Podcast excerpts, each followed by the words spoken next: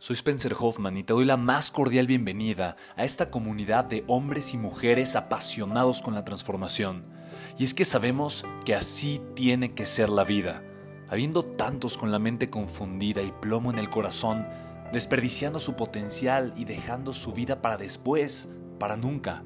Sabemos que tenemos que hacer algo y es por eso que estamos comprometidos a cambiar las cosas. No somos uno más del montón ni pasamos desapercibidos. No le hacemos caso al miedo ni huimos del dolor de pagar el precio. Y sobre todo, no cargamos con el pasado ni con el arrepentimiento porque vivimos en el presente. Creemos en la grandeza y la creamos. Creemos en quienes lideran con su inteligencia y su pasión y en quienes construyen un imperio con su potencial a pesar de venir de la nada, aquellos que podemos llamar imprescindibles porque sabemos que ser uno de ellos es cambiar al mundo y dedicar la única vida que tenemos a construir un legado. Bienvenido a tu podcast, Una vida, un legado. Bienvenido, bienvenida al podcast número 45, Una vida, un legado. De eso se trata este podcast, de entender a la mente del ser humano, de entender qué mueve a los seres humanos, qué provoca la transformación. Porque hay algunos que teniéndolo absolutamente todo simplemente no hacen nada y otros que sí Pareciera que no tienen absolutamente nada y lo hacen todo. Y no solamente eso, son recordados, inspiran, tocan el corazón de la vida de las personas, encienden el alma, el espíritu de la gente que les rodea y por lo tanto se convierten en leyendas. Son recordados a pesar de fallecer, su historia, su vida, su legado sigue retumbando en el corazón de aquellos que les recuerdan. Seamos seres legendarios. Si es la primera vez que escuchas este podcast, te quiero dar las gracias y quiero decirte una cosa, no te voy a defraudar. Soy un obsesionado con la transformación, soy obsesionado con qué se requiere para crear una vida de grandeza, que comparto todos los días reflexiones y aprendizajes que he tenido de grandes seres humanos que de alguna de otra forma han marcado mi vida positivamente. Y mira, eh, justamente alguien me pidió, y, esto de verdad para mí, o sea, lo agradezco mucho, Fernanda, me pidió muchísimas gracias, Fer, me pidió que hablara de la espiritualidad. Para mí, ¿qué es la espiritualidad? Y precisamente es algo que me encanta. Si tú quieres que hable de un tema en particular, escríbeme por Instagram. me encuentras como Spencer Hoffman con Spencer con C, la segunda, la primera con S, S-P-E-N-C-R, Hoffman, H-O-F-M-A-N. Y escríbeme, respondo absolutamente todos los mensajes que la gente me manda por Instagram Así que de verdad siéntete con toda la libertad de escribirme por Instagram y pedirme, Spencer, quiero que hables de este tema, quiero que hables de, este, de esto, el otro. Tengo una lista de varios temas. Fer me pidió hace tal vez ya unos, eh, tal vez 10 o 20 días, que hablara de la espiritualidad. Fer, me encanta la espiritualidad. La espiritualidad es uno de mis temas favoritos y honestamente creo que es uno de los temas que más eh, está mal entendido por las personas. Las personas eh, pocas veces tienen una idea muy acertada y muy atinada de la espiritualidad. Ahora, cada quien puede guardar el concepto, así como el éxito. ¿Qué es el éxito? Cada quien puede definir la espiritualidad como quiera, pero normalmente cuando pensamos en espiritualidad pensamos en religión. Y honestamente yo soy una persona que tiene 120% de tolerancia a todas las fes religiosas. Y por eso no voy a hablar de ninguna fe religiosa. ¿Tu espiritualidad se puede practicar a través de la fe religiosa? La respuesta es sí. Una persona que practica su fe religiosa de la manera correcta es una persona espiritual, pero no necesariamente todas las personas que practican una religión son personas espirituales espirituales. Así es que, eh, mira, de verdad, una de las más grandes lecciones de mi vida em, eh, eh, es, una lección que yo aprendí con un ser humano que amo y estimo profundamente. Es un gran amigo ya de hace varios años, se llama Papá Jaime. Y quiero compartirte un poquito de la historia de cómo conocí a este ser humano maravilloso y cómo él me enseñó acerca de la espiritualidad. Yo lo conocí literalmente, un amigo en común me llamó y me dijo, oye Spencer, es que tienes que escuchar y tienes que conocer a este, este señor. Y me lo pasó. Y del otro lado del teléfono escuché la voz de un colombiano, un acento muy marcado colombiano, que me empezó a recitar frases, me empezó a hablar eh, del amor, me empezó a hablar de la conciencia, me empezó a hablar de la vida. Y mira, yo sin ver la cara de esta persona, únicamente escuchando su voz, venía manejando en el periférico en la Ciudad de México, lo recuerdo muy bien. Honestamente podía poner poca atención de todo lo que me decía porque no quería chocar el auto y al mismo tiempo me sentía lo suficientemente cautivado como para seguir escuchando palabra por palabra que decía. Y yo pensé dos cosas, pensé, o la persona, o la persona realmente sabe de desarrollo humano, es una de las personas, de verdad, es una de las personas con mayor experiencia y conocimiento que he conocido o simplemente me está recitando de memoria algo que se aprendió. Mira, no sabía si era una o la otra, sin embargo esta persona me dijo, mira, yo voy a estar en México este, fin de semana, me encantaría que nos viéramos. Nuestro amigo en común eh, me dijo que tú haces eventos muy grandes, que has hecho eventos de 4, 5, 7 mil personas, me encantaría que nos conociéramos a ver si podemos hacer algo en conjunto. Y mira, voy a, hacer, voy a abrir un paréntesis. Eh, esto me lo han pedido muchas personas, muchas personas eh, que, que saben o que han visto el tipo de eventos que yo he hecho, simplemente se me han acercado para decirme, oye, quiero que me organices un evento conmigo, quiero que me llenes un grupo de personas, quiero que, quiero que me ayudes a hacer un evento masivo. Y honestamente, digo, eh, se requiere, eh, tengo un sistema para hacerlo, tengo la fórmula extra, o sea, perfecta para llenar eventos, hacer eventos masivos de muchas personas y hacer eventos exitosos. Sin embargo, no es algo que tome la decisión para hacer con cualquier persona, y mucho menos porque requiere enfoque, tiempo, constancia. Muchas, es una fórmula larga, grande, eh, tediosa, que hay que, que hay que llevar a cabo a la perfección para tener resultados extraordinarios. Así que, eh, digo, me lo pide mucha gente, no sé, al mes unas 3, 4, 5 personas me llegan a hacer esta solicitud. Entonces, la verdad es que dudé un poquito cuando esta persona me lo dijo, pero eh, por cortesía y simplemente por mera curiosidad le dije a esta persona, está bien, veámonos el sábado. Mira, quiero decirte que yo estaba con, eh, estaba con Marilyn, con mi mujer, estábamos justamente por salir y quiero decirte que ella estaba, estaba, estaba embarazada, no, no estaba embarazada, de hecho ya había nacido nuestro primer hijo, sin embargo, acababa de nacer, tenía tal vez semanas que nacía o días de, haber nacido. Eh, ella todavía se sentía un poquito, em, eh, pues, un poquito en el vientre inflamada eh, por, por el parto. Había sido un parto muy bonito, obviamente, fue parto natural, pero todavía tenía un poquito de molestias, incomodidad de salir de la casa, ya sabes, el bebé casi recién nacido. En fin, em, era, era todo un reto todavía, ¿no? sacar al bebé de esas primeras experiencias. papá primerizo, te has de imaginar. Así que me decía, no, no hay que ir, me da mucha flojera, mejor hay que quedarnos, fin de semana en casa. Además, yo había dado muchísimas conferencias en esos días y era raro que, estuviera un día, que estuviera un día en casa. Me dijo, quedémonos, disfrutemos el día juntos y la verdad tenía todas, ganas de hacer, todas las ganas de hacerlo. Sin embargo, hubo una idea, hubo una simple, no sé, algo en mi mente, algo que llegó, esto que le llamamos intuición y por alguna razón yo, yo tenía el presentimiento de que sí, mira, me daba mucha flojera, eh, tenía muchísimo tiempo que no descansaba un día, pero algo adentro de mí me dijo, ¿por qué no vamos, de verdad, ah, hubo algo que me dijo, tenemos que ir. Y le dije a Marilyn, le dije, mi amor, no sé honestamente qué es, pero algo adentro de mí me dice que tenemos que ir.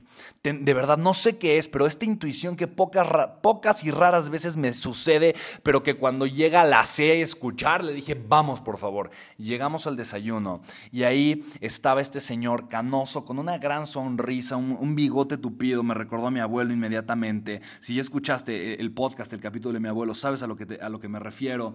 Em, y, al, literalmente Spencer me saludó, me dio un abrazo eh, y lo primero que hizo este ser humano fue mirarme profundamente a los ojos y escucharme.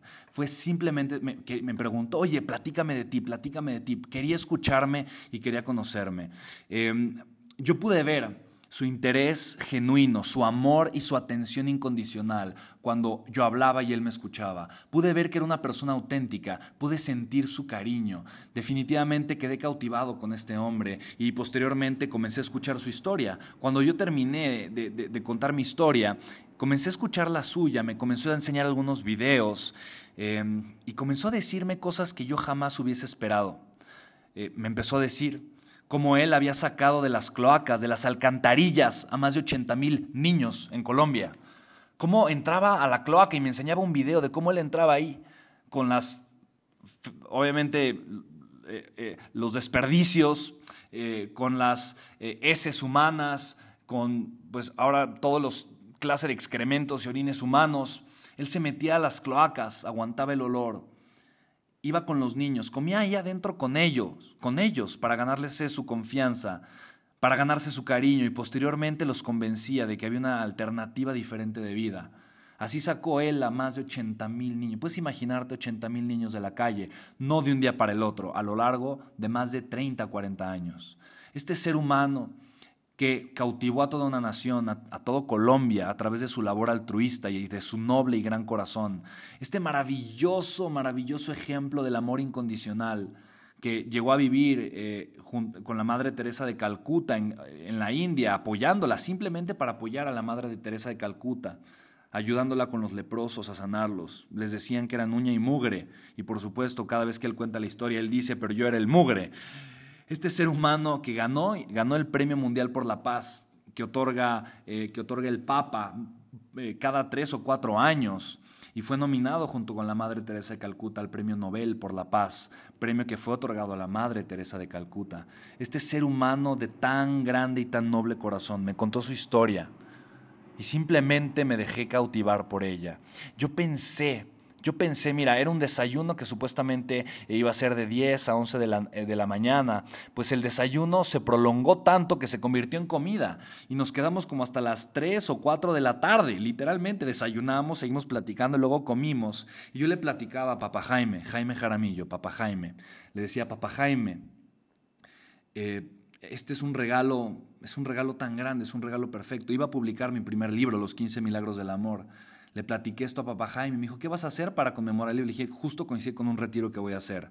Le di la fecha del retiro y semanas después de nuestro encuentro, papá Jaime llegó él compró su vuelo de avión, él vino al retiro, un, gran conferencista, un bestseller, eh, ha recibido premios también por los libros que ha escrito, reconocido internacionalmente, que normalmente una conferencia con él pues, costará miles de dólares. Él compró su boleto de avión y llegó, llegó literalmente a mi retiro y se quedó dos o tres días.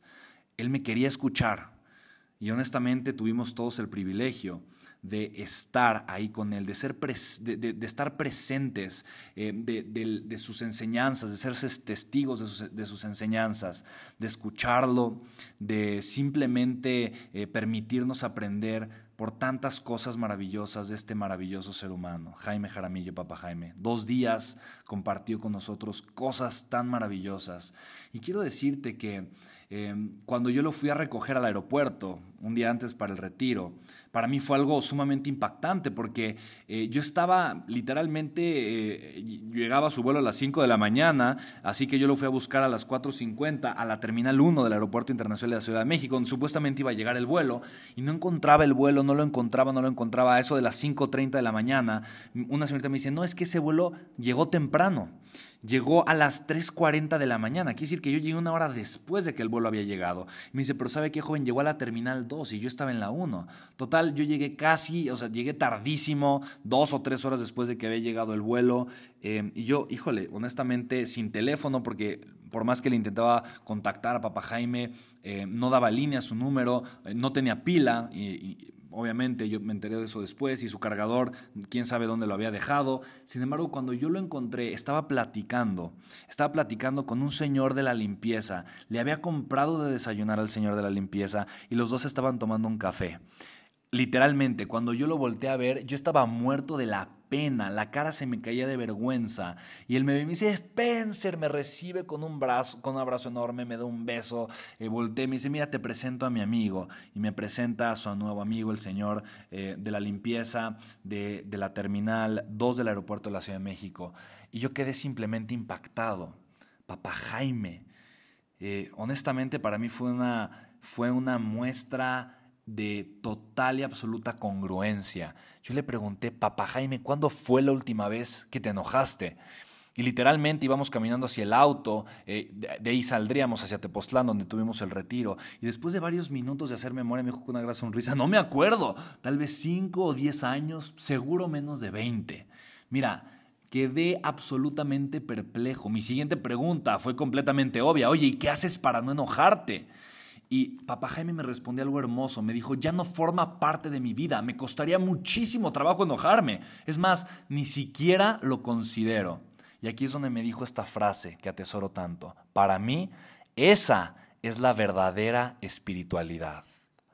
Mira, algo así me dijo. Me dijo, la espiritualidad es el arte de la no perturbación. Si fueras un lago espiritual y el agua fueran tus emociones, podríamos ver el fondo. Mira, no significa que no sientas, simplemente que no permites que esos sentimientos te controlen. Es como una bola de nieve. Cuando es muy pequeña y está en la cima de la montaña, es muy fácil detenerla. Cuando no se detiene, después es imposible detener una avalancha. ¿Te das cuenta? La espiritualidad es el arte de la no perturbación. Me encanta, me encanta esta definición. La espiritualidad no es la religiosidad, no es creer en algo diferente a los demás, es simplemente el arte de la no perturbación. No permito que la vida me perturbe. No permito que los problemas de alguien me perturben. No permito que ideas mediocres me perturben, que situaciones difíciles me perturben. Yo le pregunté a Papá Jaime, oye Papá Jaime, ¿y se puede practicar esto de la espiritualidad? La respuesta también fue obvia. Me dijo, por supuesto, mira, yo no puedo pasar o pensar una vida en donde no la practique todos los días a través de la meditación, el rezo, la contemplación, el perdón o el amor incondicional hacia los demás. Y estas cinco cosas se me hicieron maravillosas, cinco medios para conectar con la espiritualidad. Te los voy a repetir. La meditación, el rezo, la contemplación, qué poderosa es, el perdón y el amor incondicional, obviamente lleno de compasión hacia los demás. Te los voy a volver a repetir uno por uno y te voy a explicar cómo tú los puedes utilizar, porque de verdad son vehículos, vehículos maravillosos, vehículos hermosos que te van a conectar con la espiritualidad. Y mira, te voy a dar simplemente tres puntos por los que yo creo que la espiritualidad es poderosísima y es tan importante que forme parte de nuestro día a día. Mira, en primer lugar, ser espiritual me conviene te conviene. Y algo maravilloso es que se puede practicar. Mira, este fue mi primer gran descubrimiento con Papá Jaime.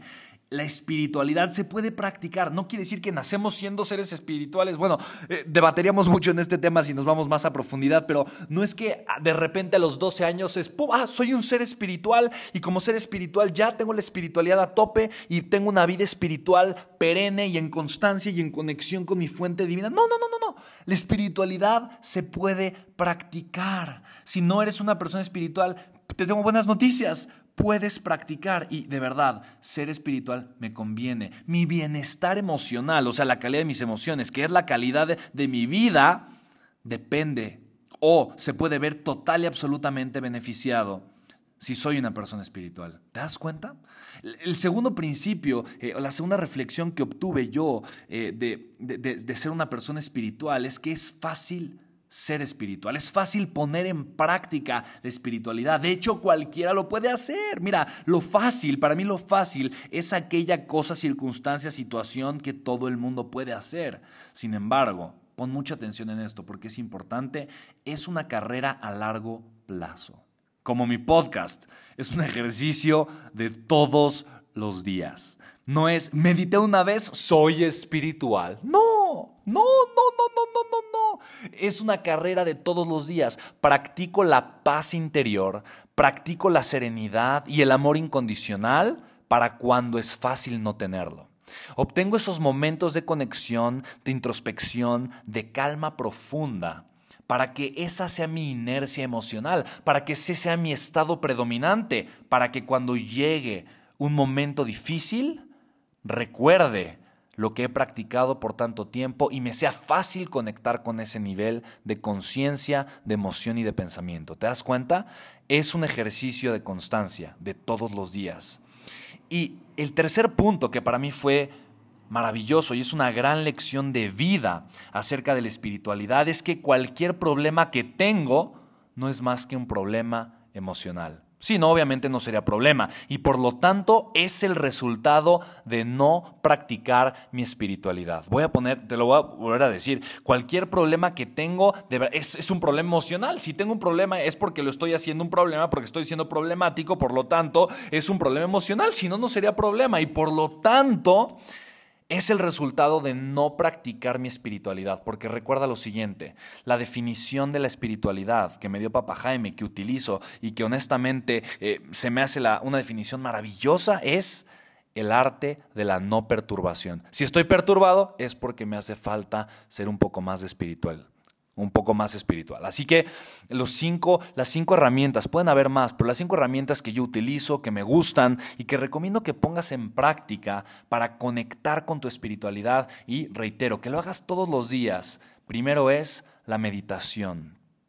La meditación qué es? Mira, una de las formas más bonitas, poderosas y directas para poder comenzar a meditar es ser consciente únicamente de tu respiración. Comenzar a respirar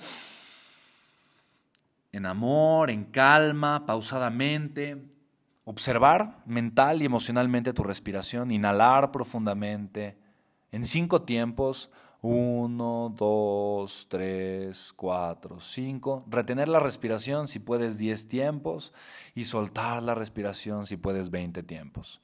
Eh, si se te hace mucho o muy largo esto, puedes variarlo simplemente para que te sientas cómodo, pero estar, estar, estar atento o atenta de tu respiración. Esto te va a ayudar. Muchas personas eh, comienzan a tener ideas y lo importante es aprender a no engancharse con las ideas. Si llega la idea, que bueno, la dejo ser pero también permito que se vaya y me vuelvo a concentrar una vez más en mi respiración.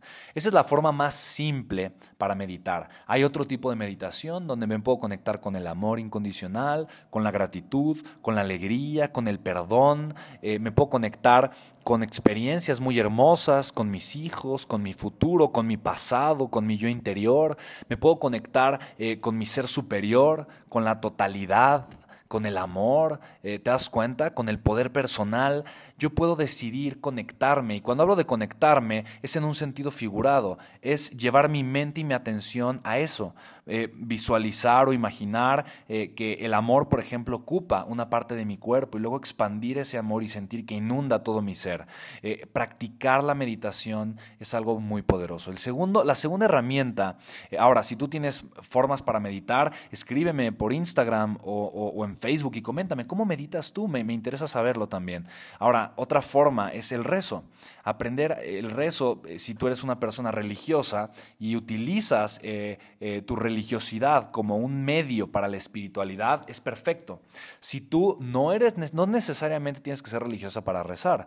Puedes creer en, en un ser superior sin ser religioso. ¿Qué quiere decir esto? Que no estás atado a un dogma religioso o a una religión en particular, pero crees en Dios y le rezas.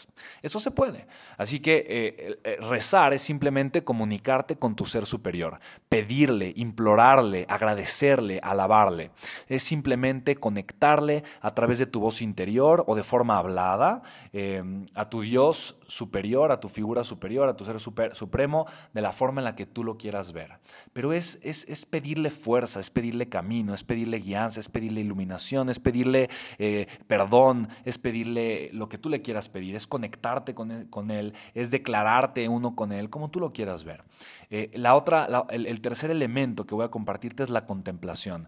Y la contemplación es llenar tu vida de gratitud por el presente, poder, ponerte a, a, perdón, a contemplar tal vez una flor y ver la perfección en sus pétalos, ver la perfección en su color, en su aroma, en su figura. Es ponerte a contemplar tu vida, tu pasado, sentirte agradecido por tu presente, es contemplar tu futuro, cómo se va desenvolviendo mientras cada segundo va muriendo y uno nuevo va teniendo nacimiento. ¿Te das cuenta? Es contemplar un bello atardecer o la naturaleza y contemplarlo no, no únicamente a través de la vista, pero a través de los cinco sentidos, del olfato, del gusto, del tacto, del, del, del oído. Es hacerte uno con tu presencia, es fundirte, es tal vez fundirte en la mirada con tus hijos, en un abrazo mientras hueles a tus hijos o a tus padres, les das un beso y un abrazo. Es quedarte ahí, contemplar ese presente. Es un momento de espiritualidad, es un momento de totalidad, así les llamo yo. La contemplación es hermosa, porque la contemplación, cuando te das cuenta, cuando la haces con los cinco sentidos, cuando literalmente te sumerges en un estado de conciencia distinto, contemplas con el corazón, con la mente, con los cinco sentidos y con el espíritu también. Otro ejercicio hermoso para conectar con la espiritualidad es el perdón, porque el perdón es llenar tu vida de desapego, es soltarte, soltar aquello que te hacía daño, es perdonarte a ti por algo que hiciste o no, o no, hiciste, es perdonarte a ti por algo que dijiste o no debiste haber dicho eh, o, no dijiste, simplemente perdonarte a ti por haber cargado a una persona de manera negativa. O perdonar a alguien más de forma incondicional, soltar es literalmente dejar a la perturbación, alejarte de ella y por lo tanto recuperar tu espiritualidad. El perdón es intencional.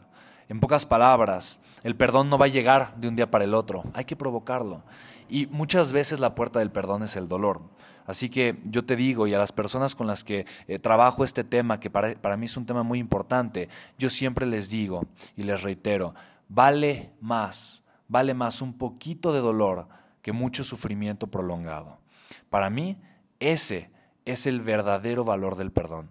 Así es que no tengas miedo de perdonar, siéntate a perdonar. Y finalmente, practicar el amor incondicional a los demás. Ahora, para que sea amor, necesita ir acompañado de conciencia. E incondicional es simplemente eso. No le voy a poner una condición. Si me cuesta trabajo amar, entonces es importante que lo haga, porque ahí estaré practicando el amor incondicional. Y tal vez es a un perfecto desconocido en el metro, eh, en la banqueta, en el taxi, eh, en mi día a día. Tal vez es amar a esa persona con un acto de servicio, con un acto simplemente desinteresado. Tal vez no se entera que lo estoy viendo, la estoy mirando, y a pesar de que alguien más se sienta conflictuado con él o con ella, yo puedo ver en su mirada a una persona tal vez igual que yo, igual que yo en esencia, en espíritu, y mandarle amor, amor incondicional. Tal vez amor incondicional es seguir apoyando a la persona que me rodea, a las personas que me rodean, a pesar de no estar de acuerdo o de acuerdo con ello, con ellas, con él. No importa, practicar el amor incondicional es no ponerle condición a mi amor, al amor por el prójimo porque es humano, al amor por mi familiar porque es familia, al amor por la vida del otro porque es otro ser humano tal vez en un contexto diferente que nunca voy a poder entender.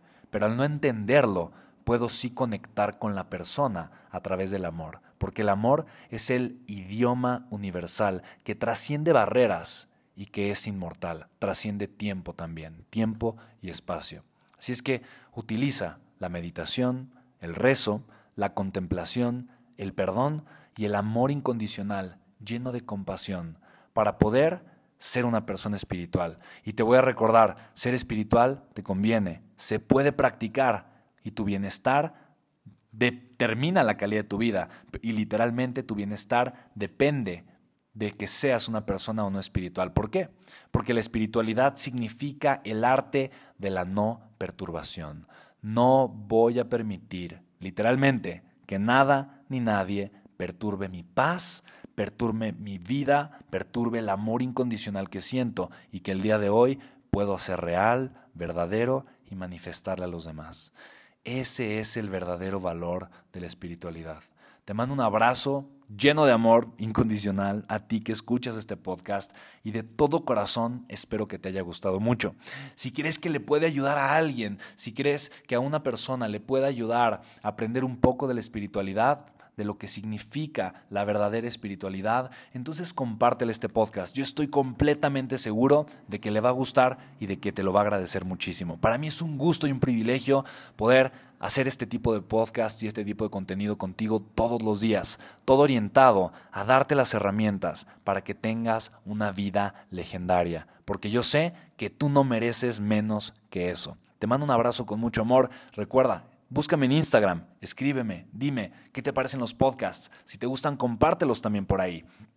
Dime en qué plataforma los estás escuchando y sobre todo pídeme temas nuevos. En Facebook también me encuentras como Spencer Hoffman, Twitter, arroba SpenHT, cualquier cosa que necesites. Para mí va a ser un gusto poderte servir. Te mando un abrazo enorme, que tengas un día, tarde o noche extraordinaria y llena de espiritualidad sin perturbación, con nada negativo, con nada que te distraiga ni que te aleje de tu amor y de tu paz interior. Te mando un abrazo enorme, nos vemos o escuchamos el día de mañana. Chao, chao.